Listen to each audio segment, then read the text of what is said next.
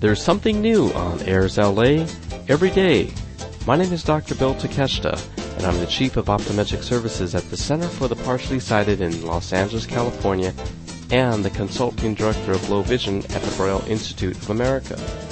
Each Sunday, we're going to bring to you tips and information that we hope will help you to cope while living with low vision. Credit cards and debit cards. Today, consumers have many options on how to pay for goods and other services. They could either pay cash, write a check, but now there's also credit cards and debit cards. One of the things that many people with low vision have to be aware of is the fact that there are really risks and advantages to each of these. If you're going to be going out to lunch with a group of friends at lunch and you're not certain whether or not it's safer to use a debit card or a credit card, one of the things that you must do is you must speak to your bank before you actually make this decision. Nowadays, many banks require that you have an ATM card which also serves equally as a debit card.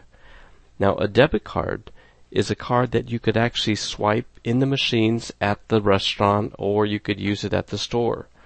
Now, what happens is that once you swipe that card and enter your PIN number, the amount of your bill is going to be immediately deducted from your checking account and the merchant will then be paid.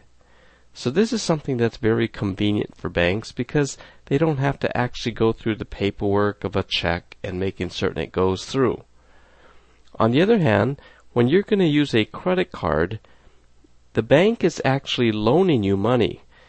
In some cases, they're going to loan you money for up to 25 days of a grace period at no interest. So when you purchase something at the store on a credit card, the bank is actually then going to forward that type of money to the merchant. So the merchant gets paid, and then you will receive a bill at the end of the month which you have to pay. If you don't pay that at that particular time, the bank is then going to charge you interest on that amount of purchase. Well, one of the questions that you have to think about is which is actually safer? Is it safer to use a debit card or the credit card? Well, this really depends on your individual debit card. Some banks actually do not cover you in the sense that if your debit card is stolen and a thief actually clears out your entire checking account, you may be responsible for the entire loss with the exception of $50.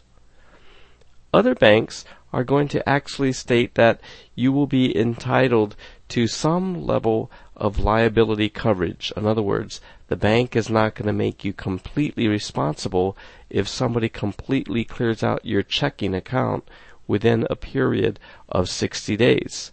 So you need to talk to your bank to really find out what type of liability you will have in the event that if somebody steals your debit card or the other thing is if somebody finds your debit card number and they actually steal your PIN.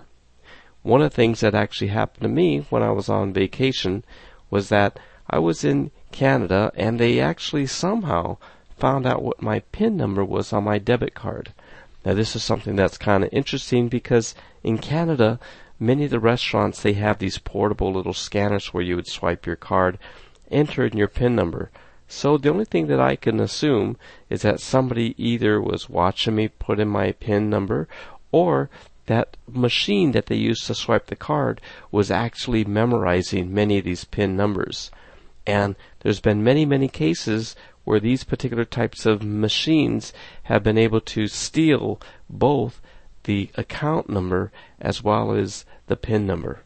Then they take this information and make other false debit cards and they could then clear out your account right away. The other thing that's an advantage of using a credit card over a debit card is that credit cards often offer a lot of product protection. For example, many of the gold and platinum credit cards, they will actually protect you in the event that you purchase something and you're not completely satisfied or if the item that you purchase breaks. If this is the case, you could actually contact your credit card company and they are actually going to provide you with that type of protection. Also, if you ever wanted to place a stop payment, you could place a stop payment on the credit card and the merchant will not be paid. So overall, I think it's very important to speak to your bank and to find out what is going to be your liability with that debit card. I personally no longer use debit cards and I like the added protection with a credit card rather than the debit card. The credit card also allows me to hold on to my money a little bit longer. In essence, the bank is loaning me money for a month and that's something that's very helpful because they're not charging any interest. You also then want to go ahead and try to make certain that you are uh, able to identify which card is which. One of the things that I have done is I've taken a scissors and right in the top right corner I've actually cut a little slot out of my credit card so I can identify which is my credit card versus a debit card. Then I know which one it is that I want to use. So, I hope that this information was helpful to you and I hope you to tune in next week for more Coping with Low Vision. For Airs LA, this is Dr. Bill Takeshita. This podcast is intended solely for the use of the blind and the print impaired audience. Any unauthorized use without the express written consent of Airs LA is prohibited.